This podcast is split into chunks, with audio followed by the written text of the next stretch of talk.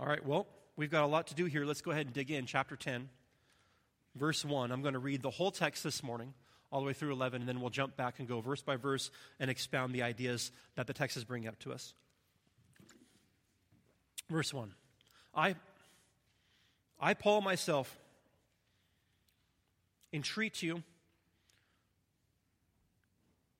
by the meekness and gentleness of Christ. I who am humble when face to face to you, but bold toward you when I am away.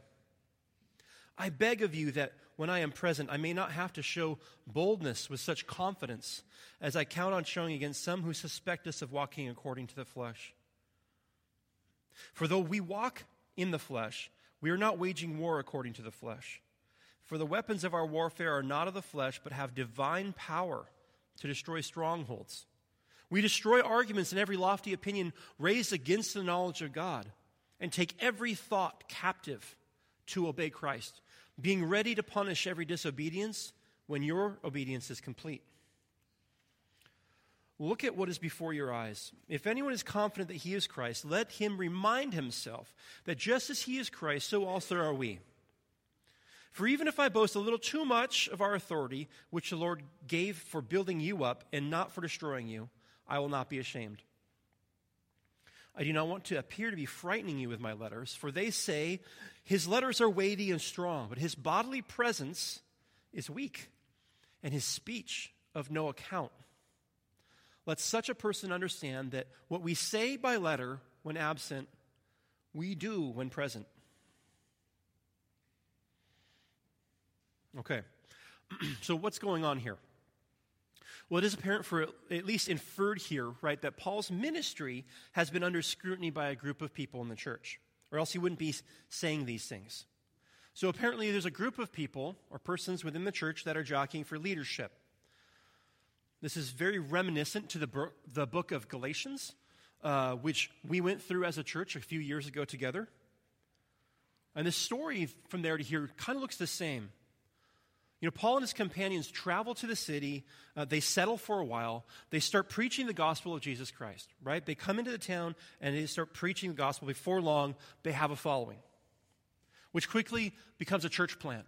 And as they plant the church, they, they raise up leaders within the church. And then, as soon as they can, they pack up and go to the next region and start the process over, preaching the gospel and planting churches. It seems as soon as the dust settles, though, from, from their departure from a town, as, as soon as they leave and move on, uh, other people move in. Wolves move in. As soon as they're gone, other people start trying to gain authority, gain leadership. This isn't something out of the ordinary, right? I think, I think every church that is trying to stay true to the gospel has stories like this. No one is immune, it happens a lot Uh, people who would have power, who want power or leadership, people who deem themselves worthy, start spreading discord, discontent in a church. And in an opportune moment, they make a play for power. But the damage from this is always significant. Churches are split or fail altogether, leaving many without church homes. People are most often just plain discouraged when they see this within the church when they see these plays for power and political power almost within the church. Because what does that mean when they see the same thing in the church that they see outside of it? What does it mean about God's role? It's a challenge and a struggle to their faith. So these things carry weight. They cause people to stumble, they cause problems for believers. I think these things are extremely close to the heart of God, and, and I trust that as we study the next few chapters, we'll see that as well. Now, as we go on in the next few chapters, we will talk uh, more about these false apostles, these, these people who are moving into the church and trying to gain power. Um, but this text this week seems to be addressing a specific threat to Paul's status as an apostle with authority. Now, the problem with that is that his apostleship is directly tied to his new and radical message, right? The message that he brought in is the message that he had authority to teach. That is the gospel. So, just as in Galatians, the same is here. These critics of Paul had not just been criticizing him, but ultimately they're bringing a message contrary to the one that Paul taught. Paul will not allow, however, these people in the church to water down or change the gospel in any way. He's very defensive of the message. This then is a much larger problem than Paul versus his critics, right? This isn't just him defending himself. This is a gospel issue, which explains his urgent change in tone. Right? He goes from being encouraging and pastoral to now he's going to start laying down the law. Let's look at, at exactly what he said back in verse 1. He says, I, Paul, myself, entreat you by the meekness and gentleness of Christ. I, who am humble when face to face with you, but bold toward you when I am away. I beg of you that when I am present, I may not have to show boldness with such confidence as I count on showing against some who suspect us of walking according to the flesh. He says, I, Paul, myself. A, a triple identification here. What he's doing, though, is he's shifting this part of his letter from being from him and his companion Timothy, which was in, in chapter 1, verse 1, is supposed to be from the both of them. He's making sure that everyone knows that this is a personal address from him to them. He wants to make it clear that these are his words and they are going to be very strong words, right? He starts out by referring to the meekness, though, and the gentleness of Christ. So, in his defense, in his way of, of attacking back these critics who are coming against him, he starts off in verse 1 with the meekness and gentleness of Christ. Why? I think there's, I think there's a couple reasons here. We'll, we'll lay out two. Uh, first, he has to remind us that Christ's meekness and gentleness are foundational to the Christian life. As we approach Jesus for salvation, as we continue on in life as a Christian, it is his gentleness that allows us to live in relationship with him and to really understand how sweet it is to have a relationship with Jesus. Isaiah spoke uh, of him specifically in this capacity when he said in our, our, reading of the law today in Isaiah 42 A bruised reed he will not break, and a faintly burning wick he will not quench. What does that mean? It means that although he has the power to destroy, he shows mercy and kindness to the very things that are perishing a bruised weed, and a, and a faintly burning wick are things that are about to be destroyed on their own. Shows that the Savior, first and foremost, has a character of gentleness, of meekness when approaching the lost. Paul must have been thinking of this verse and its fulfillment in the person of Jesus. His gentleness is the only reason we can go back to Him when we sin again and again. When we fail again and again, the only reason we can approach the throne is that gentleness and that meekness.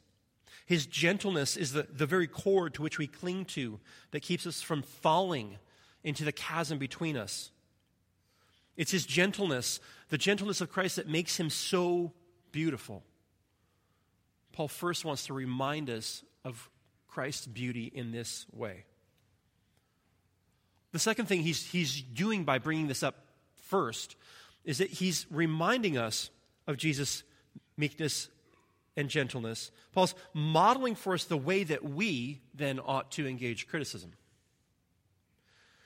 We should engage in the same way that we saw laid out for us in the model of Jesus. Our main aim as we interact with our critics is to be first and foremost, humility and gentleness. Quite the opposite of our natural inclination. When we are attacked, when we are criticized, naturally, what do we do? We either do this or this, right? Our natural inclination is either to, to defend or, or go on the offense. We put our defenses up immediately. Jesus shows us that we don't need to put our defenses up. We don't need to put our defenses up. Jesus shows us that, that, that He is the one who has the power. And so, therefore, we can approach people who criticize us without fear of losing any sort of credibility. He allows us to be humble. Now, the thing that we all must remember is that when talking about the gentle nature of Christ, it's also one of the great paradoxes of our faith, right? We believe that Jesus, the Son of God, the Word, was the Word by which all things were created and are held together. There is no greater power in the universe than Him. So when we say He is gentle and meek, it's because He chooses to act towards us in that way. It is simply His will to act gently towards us. It is not, then, weakness. He's not forced to be gentle because he has no power to back himself up with. So, with, so the Christian, when we engage with critics, then we can afford to be gentle and meek. Because who we are in him is not weak, but secure. Now, in the case of the critics in Corinth, Paul had apparently been accused of being hypocritical. That's one of the first main arguments that they have been bringing up against him that he's going to bring up. In verse 1, he's responding to the criticism that, that he is only bold when he's away, but humble in person. There's no quotation marks there, but it's, it seems to be that he's addressing that that is what they've been saying about him. In other words, the criticism is that he's all bark, no bite right? He takes a he makes a, he talks a big game, but he's wimpy when you confront him face to face. And also, they are saying that he is a hypocrite and that he's preaching the gospel, but walking according to the flesh or living a life that's following the desires of the world. He doesn't do what he says, in other words.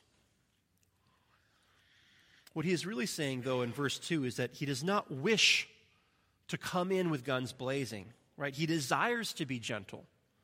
He desires to be meek with these believers. But he is counting on having to be strong against the critics for the sake of the gospel that he preached. Let's read verses 3 through 6 again. For though we walk in the flesh, we are not waging war according to the flesh.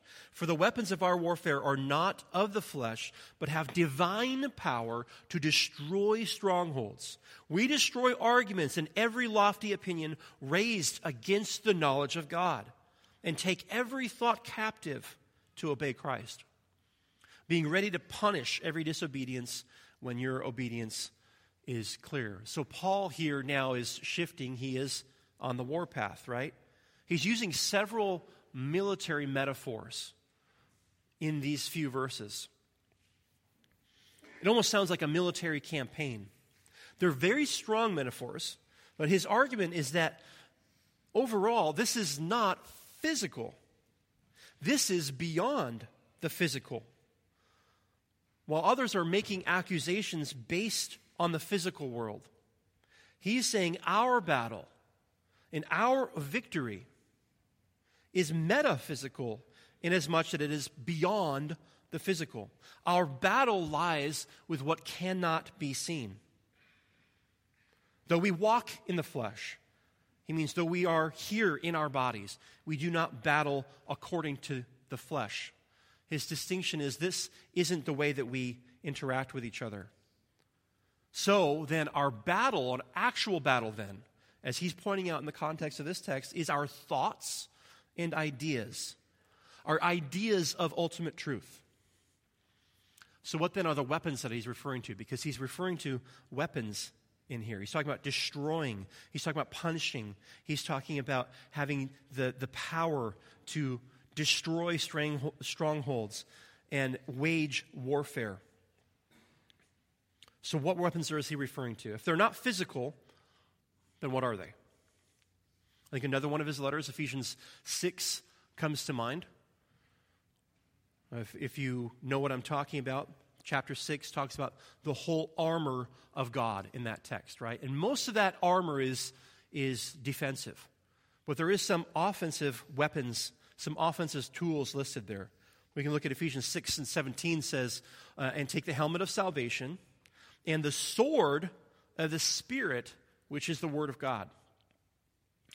Now, there are arguably other tools of warfare for the Christian, but in, in this direct context, Paul's reminding them, he's referring to the word itself, the word that they taught to the Corinthians. And that word is expressed in the gospel of Jesus Christ.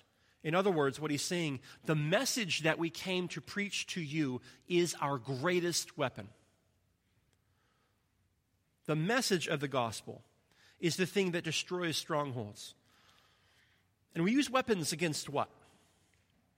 The text says strongholds, arguments, lofty opinions, and then thoughts.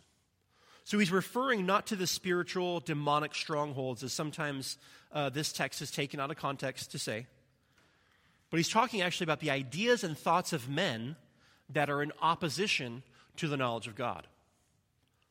And he's not talking about an intellectual knowledge there either. He's talking about knowing God the way that you know your family. It's an in, intimate, not an intellectual knowing. The things that, that men raise up in their lives to stop themselves from having to deal with the knowledge of God. Those are the things that the gospel comes in and destroys.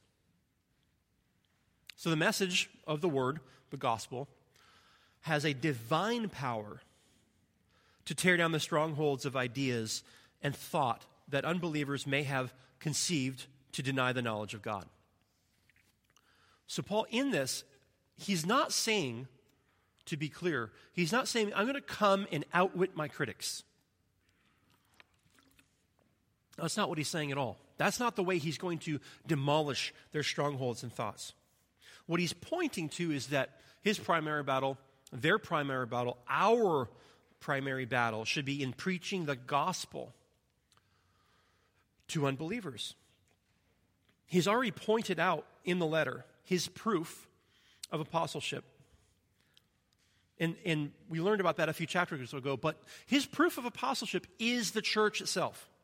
The fruit of his ministry is the church in Corinth. None of them were believers before. They all had strongholds and lofty opinions before he and his companions came and preached the gospel. It's the power of that message as they came in that actually changed their lives, not the person preaching it. Let's reread uh, verse 7. Look at what is before your eyes. If anyone is confident that he is Christ, let him remind himself that just as he is Christ, so also are we. For even if I boast a little too much of our authority, which the Lord gave for building you up and not for destroying you, I will not be ashamed. I do not want to appear to be frightening you with my letters.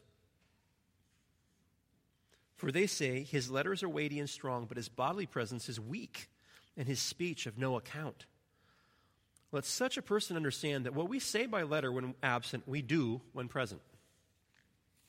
So, so Paul is saying, let's be honest with ourselves, right? Verse 7, he says, Look at what's before your eyes. The proof in front of you. Paul is stepping back from his after, after his metaphors about warfare and saying, let's look at this logically just for a moment. If he is boasting in his authority, why does he have it and what is its purpose? Well, he's already reminded us that it was their teaching that destroyed the strongholds of ideas and brought the Corinthians to faith in the first place. Right? His authority then rests in that. I taught you the true faith, and now you know that it is the truth. The purpose of that authority, then, he says, is for their own benefit, not his. Not to lift him up, but for their edification. God gave the authority for building up and not destroying. Well, weren't we just talking about tearing down and destroying a few verses ago? Right? We, we were. But tearing down people's arguments in opposition to the gospel is necessary for building them up. I'll say that again. Tearing down people's arguments in opposition to the gospel is necessary for building them up. You can't build someone up on a false foundation. Okay, so here comes a really big difference with the way that our culture around us right now uh, views and takes arguments. Today, tearing down someone's lofty opinion or what they feel to be true is equivalent to tearing down the person his or herself. That's what modern people feel. If you attack me, if you attack my thoughts, you've attacked me as a person.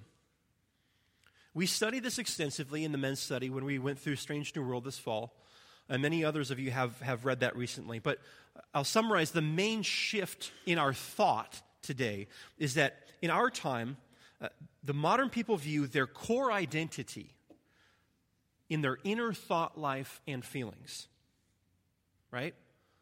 Their actual identity is rooted in thought life and opinions. Now, the argument we would make to, then is that the Christian's identity is not found within, it is found without. The Christian's identity and core of being is given or gifted to them outside of themselves by a loving Creator and Savior. It's not something for us to decide or discover. It's not found inward, it's found in Christ. Now, these are two very different ways of viewing the self. Now, the current modern model of finding yourself within and essentially becoming your thoughts and feelings uh, works itself out in some very potentially harmful ways. And we all know this, but I think you and I need to, or, or have to, be aware of this difference because this is a gospel issue. Paul says he's not ashamed of the gospel, so neither should we be. Like I just said, tearing down people's opposition to the gospel is necessary in order to build them up. So then, how do we approach, how do we preach the gospel to an unbeliever whose ideas and thoughts of identity are based in a different place from ours? If we go in looking to tear down their thoughts and ideas, they would view it as tearing them down, causing them to go on the defense, right? There's a couple things here that I think we need to keep in mind in modern day evangelism. And it goes back to just what we just went through. First, meekness and gentleness. Right? Knowing the message of the gospel has divine power. In other words, power outside of the physical. Enables us to approach our neighbors with humility. Our Lord was meek. We should be meek as well. We can explain our faith humbly, knowing that it's not up to us to convert people. It's not up to us to defend a position to the point of destroying our opponent. We get to be humble. The second thing, and I think Peter has something for us to add here as well in, in 1 Peter 2. Um, in 1 Peter 2:11 it says, "Beloved, I urge you as sojourners and exiles to abstain from the passions of the flesh, flesh which war against your soul. Keep your conduct among the Gentiles as honorable, so that when they speak against you as evildoers, they may see your good deeds and glorify God on the day of visitation. So there's a lot to be said, a lot to be said about that. Uh, but I'll try and boil it down as simple as possible. If you want to be a good witness, if you are going to preach the gospel, you need to start with your own life. You need to make sure that your conduct is honorable. The greatest witness to the life changing power of the gospel, then, is changed lives. You can't have an unchanged life and then go preach to other people that they need to change. Example is the biggest tool of the gospel. Living in such a way that your neighbors, your friends, and your family look at your life and have to ask questions. They have to look at your life and ask, why are they so different? What is it that makes them tick? Why do they have such peace in this situation when they shouldn't? The greatest opportunities for gospel conversations happen, at least in my experience, when people are looking for practical help in life. And we've shown them over time that we might have an answer. In other words, long term relationships and examples of, of godly living. When people are looking for practical help, then our answer can be yes, I'll tell you the secret of my great marriage. Or I'll, I'll help you handle confrontations with family. Or whatever it is. But the answer, and we have to be able to say this to people, the answer is going to have to include Jesus. Because if you want to know what I think about this practical situation, there's no way that I can explain where I've come to without the help of Jesus. And so we bring the gospel into the practical. Without Christ, I can't answer your question. Live in such a way that people want to ask you about the gospel. When we apply the gospel, when we live the gospel, it has the power to tear down those strongholds and lofty ideas that the world around us has. What we don't win everyone over, we won't win everyone over. Paul certainly didn't. And neither did Jesus.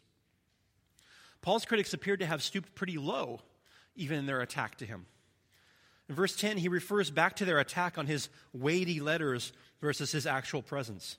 He actually quotes them here to say, His letters are weighty and strong, but his bodily presence is weak, and his speech of no account. Paul's critics were telling everyone that he shouldn't be listened to because he is not a good speaker. Even more than that, they were saying that his bodily presence was unimpressive. Now, Greek culture highly valued speech. Orators were compared, criticized, and challenged. Um, uh, a good example would be the story of Demosthenes, uh, 4th century BC. He's a very well known orator, but before he was well liked, he was criticized and mocked for his weak appearance and his weak speech. So the story is Demosthenes had to commit to physical and vocal training in order to gain fame as an orator. In other words, he had to work out, he had to practice speaking. The story goes that he had to hold pebbles in his mouth while reciting speeches from memory while running uphill both ways. Now, that's no doubt, uh, that's, that's fantasy, right? But, but it shows to what extent the Greek culture that Corinth is steeped in values a good speaker. They valued and honored speakers who could impress. Giving a speech then was a performance in which you should look good, sound good, and be able to impress people with your wit and wisdom. So when Paul comes to them, he doesn't fit the standard of a good looking Greek orator. Right, he references this back in 1 Corinthians chapter 2. He says, And I, when I came to you, brothers, did not come proclaiming to you the, gospel, the testimony of God with lofty speech and wisdom. For I decided to know nothing among you except Jesus Christ and Him crucified. And I was with you in weakness and in fear and much trembling. And my speech and my message were not in plausible words of wisdom, but in demonstration of the Spirit and of power, so that your faith might not rest in the wisdom of men, but in the power of God. So this is a letdown to Greek Corinthians, and no doubt to his critics. Greek culture loved wisdom and wit, loved things that were beautiful, despised manual labor. So here comes Paul, a traveling preacher who insisted on making tents for a living. His preaching is unimpressive, and his appearance is apparently not very striking. In fact, verse 10 sounds like they're calling him ugly. He preaches, though, a, a, message that then has the power to destroy their strongholds, their lofty ideas against God probably some of the most encouraging words to me as someone who preaches somewhat regularly is to know that the great apostle Paul uh, wasn't that great of a speaker. But in all honesty, it's a reminder for all of us. The reminder is this Jews demand miracles, Greeks seek wisdom, but we, what? Preach Christ crucified a stumbling block to Jews, foolishness to Gentiles. The fact that Paul did not have a lot to offer the Corinthians is exactly the proof of the power of the gospel he brought. if the spread of the gospel then depended on people being extremely well spoken, we are in trouble. If the proof of Paul's authority came in the form of his being attractive and well spoken, then it would have something to do with him, right? That's simply not the gospel. That's simply not the gospel. The gospel is not reliant on you, it's not reliant on me. It's simply based on the perfect work of Jesus Christ. Our reliance on anything else is a distraction from that fact. So now, this isn't simply about the person delivering the message, it's about the message. Verse 5 said, So that your faith might not rest in the wisdom of men, but in the power of God. This is a challenge for us, not to rely on our wit, not to rely on our apologetic uh, knowledge, but to be willing to go into situations in which we are uncomfortable, to go into situations in which we actually have to rely on the Spirit to whisper in our ear, to go into situations which we know we're going to look foolish. In the United States in 2022, uh, we are definitely not a Greek culture. The center of our culture is definitely not built around intellect. But not surprisingly, it's still in direct opposition to the gospel. Jews demand miracles. The Greeks sought wisdom. Our culture in 2022 seeks power. We want to be in the party that wins the election. We want to be on the side of history that wins. We want to be in the most powerful group. The beautiful part of all this is that the answer to the Jews, the answer to the Greeks, and the answer to our culture now is the same. That's the only thing that hasn't changed. The challenge is different, the answer is the same. The answer remains Christ crucified.